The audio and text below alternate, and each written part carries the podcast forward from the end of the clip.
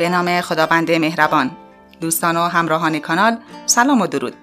شنونده داستان دزد زده از کتاب زن زیادی اثر جلال آل احمد باشید. امیدوارم مورد پسندتون واقع بشه.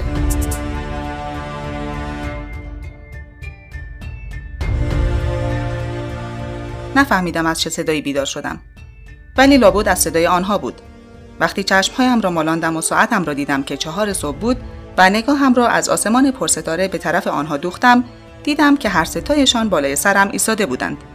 هنوز با هم از رادیو صحبت می‌کردند که دزد برده و مرا صدا می‌کردند و من که روی تختم دراز کشیده بودم، تازه داشتم جزئیات کار دزد را در نظر می‌آوردم که آیا چراغ دستی داشته یا نه، تنها بوده یا دسته‌ای بودند. چطور از آمد و رفتشان من که پای پنجره اتاقم توی حیاط خوابیده بودم بیدار نشده بودم.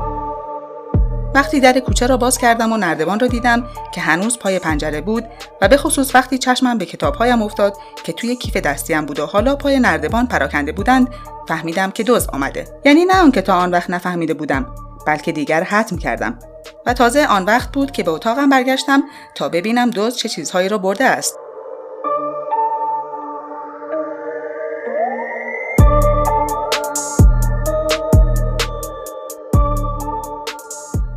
دزد از پنجره مطبخ تو آمده بود و اتاق مرا که کسی داخلش نمیخوابید بچیده بود و در کوچه را باز کرده و رفته بود. هنوز یک جفت کفش مانده بود که به پا کشیدم و به طرف کلانتری رستم آباد به راه افتادم. تا آن وقت خونسردتر از آن بودم که سرکار استوار کلانتری بتواند حرفهای مرا باور کند. همین کار را هم کردم و داستان دزدی را با شرح و بسط کافی برای پاسبانی که روی یک تخت سفری خوابیده بود، همانطور که کنار تخت او نشسته بودم و او به حالت نیمخیز در آمده بود، گفتم. وقتی قسمت اساسی داستان را می گفتم، آن که کنار حوض خوابیده بود و به حرفای ما گوش می داد از جا پرید، آفتابه را آب کرده و به گوشه ای تپید. رفتم و از توی دفتر کلانتری یک صندلی آوردم، کنار تخت سفری گذاشتم و حالا دیگر درد و دل می کردیم. و آن که روی تخت خوابیده بود از دزدی هایی که پارسال شده بود حرف می زد و برای لحاف های اطلسی که یکی از دزدها برده بود و داخل چاه مخفی کرده بود تأسف می خورد. مردی که با من حرف می زد صورت جا افتاده ای داشت و انگار میان خواب ریشش را تراشیده بود. پیشانیش بلند بود و آنطور که خوابیده بود خیلی بیشتر به یک معلم شباهت داشت تا یک پاسبان. و من به این دلیل خیلی راحت‌تر توانستم داستانم را برای او بگویم و در انتظار همدردی‌های او باشم. از صدایش فهمیدم دندانهایش عاری است و پیدا بود که دلش می‌خواست با من همدردی کند. آنکه آفتابه به دست بیرون رفته بود آمد. صدایی گرم و عوامانه داشت. به جای چکمه گیوه به پا داشت. سلاحش را توی دستمال ابریشمی بست و توی جلد چرمیش که به کمرش آویخته بود گذاشت و یک شلاق کوتاه فرنگی ساز هم از توی پستویش برداشت و زیر پیستینه کتش گذاشت. و من یک باره به این فکر افتادم که اگر وقتی دزد آمده بود بیدار می شدم، اگر قرار بود باهاش کلنجار برم، اصلا بیدار می شدم؟ یعنی ازش می ترسیدم؟ خودم رو دم چک می دادم؟ و او یقه‌اش را تا بالا دکمه کرده بود و جلوی آن که روی تخت سفری خوابیده بود و همانطور دراز کشیده دستورهایش را میداد خبردار ایستاده بود.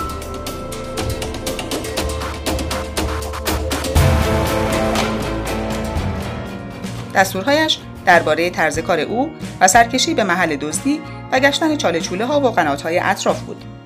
بعد هم خداحافظی کردیم و از دفتر کلانتری بیرون آمدیم. دیگر هوا روشن شده بود، ولی دکان‌های ده هنوز بسته بود و کسی توی کوچه نبود. سوت کارخانه هنوز کشیده نشده بود.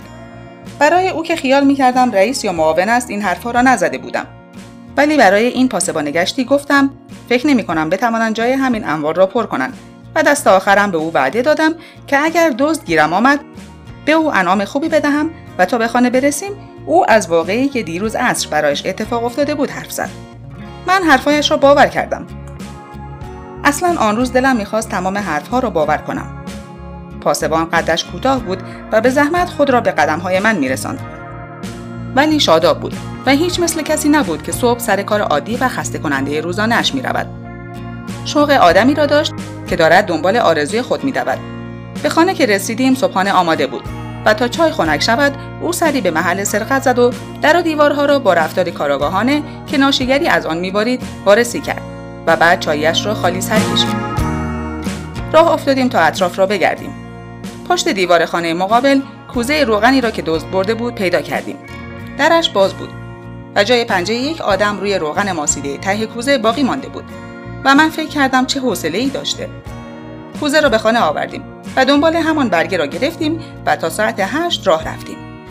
تمام حلقه قنات‌ها را، تمام گودالی‌ها و سوراخ سنبه‌ها را، تمام خانه‌های نیمه کاره اطراف و بام و زیرزمین آنها را وارسی کردیم. توی یک خانه که سرایدار داشت و سوی زن پاسبان به آن جلب شده بود، تحقیقاتمان حسابی بود. از در که وارد شدیم سگشان پارس می‌کرد. پاسبان سرایدار خانه را صدا کرد. بعد او را به کناری برد و از او سوال‌هایی کرد و بعد هم خانه را گشت. بیچاره ها می‌خواستند صندوق و رخت خواب‌های خود را که تازه جمع کرده بودند باز کنند تا او ببیند. و من همانطور که پاسبان پرس‌وجو می‌کرد، گرچه دلم برای آنها می‌سوخت، ته دلم شادی مخصوصی می‌یافتم.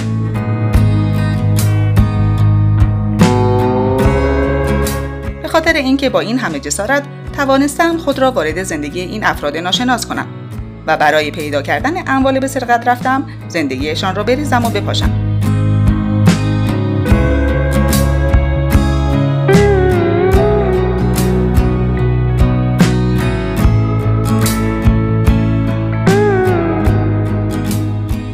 بعد هم در راه دشتبان رستم آباد را دیدیم و پاسبان به او نشانی‌های یک جوان چشم‌زاغ را داد که ممکن است دیشب در قهوه‌خانه در روز خوابیده باشد و به او بسپارد که اگر کسی باری به دوش دارد نگهش دارد و بساطش را بگردد. من دیگر داشت باورم میشد که دزد پیدا خواهد شد.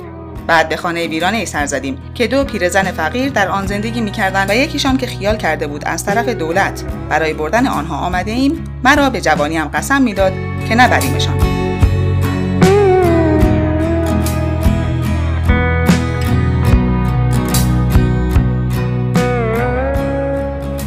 وقتی همه بیابان‌های اطراف را پرسه زدیم و از میان مزارع سیب زمینی و خرمن‌ها گذشتیم، به کلانتری برگشتیم.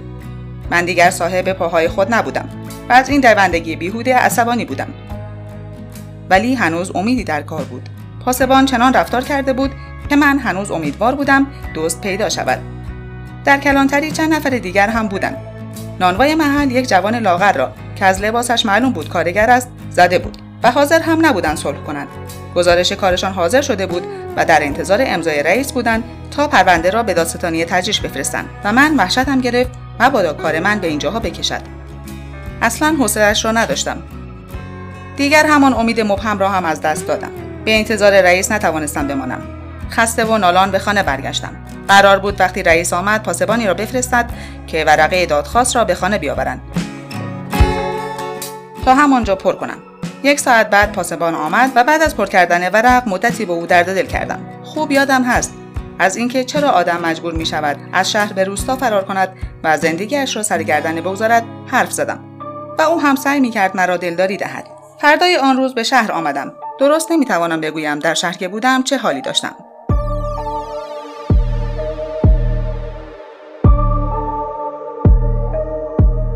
آنقدر هست که با روزهای دیگر فرقی نداشتم. توی کوچه و خیابان تند راه می‌رفتم. سر کلاسم با عجله حرف می‌زدم و مثل هر روز می‌خندیدم. ولی چرا؟ یادم هست که در یک مورد رفتارم با سایر روزها فرق داشت. توی کافه که بودم و یادم هست سر کلاس هم داستان را با تمام معصومیت نقل می‌کردم و در عین حال خود را بی‌علاقه نشان می‌دادم. هیچ تعمدی در این کار نداشتم. خود به خود اینطور شده بودم. مثل اینکه می‌خواستم اینطوری تلافی اموال به دزدی رفته‌ام را در بیاورم. و دیگران دوستان و شاگردهایم بعد از شرح و بستی که میدادم دلسوزی میکردند و همدردی نشان میدادند و من دلم خنک میشد. پیش مادرم که بودم و نیز هر جای دیگه که میرفتم عین همین بازی را در میآوردم و به خصوص روی بیعلاقه نشان دادنم خیلی تکیه میکردم. سه روز بعد از واقعه که کاغذپاره های جیب هایم را وارسی میکردم، وقتی آن تکه کاغذی را یافتم که شماره پرونده دزدی را روی آن یادداشت کرده بودم، یک بار دیگر یاد آن دوندگی ها و بیهودگی ها افتادم. دلم برای رادیو و کیفم باز سوخت و حس کردم هنوز از آن پاسبان گشتی که به او وعده داده بودم اگر دزد را پیدا کنم انعام کلانی به او بدهم خجالت میکشم.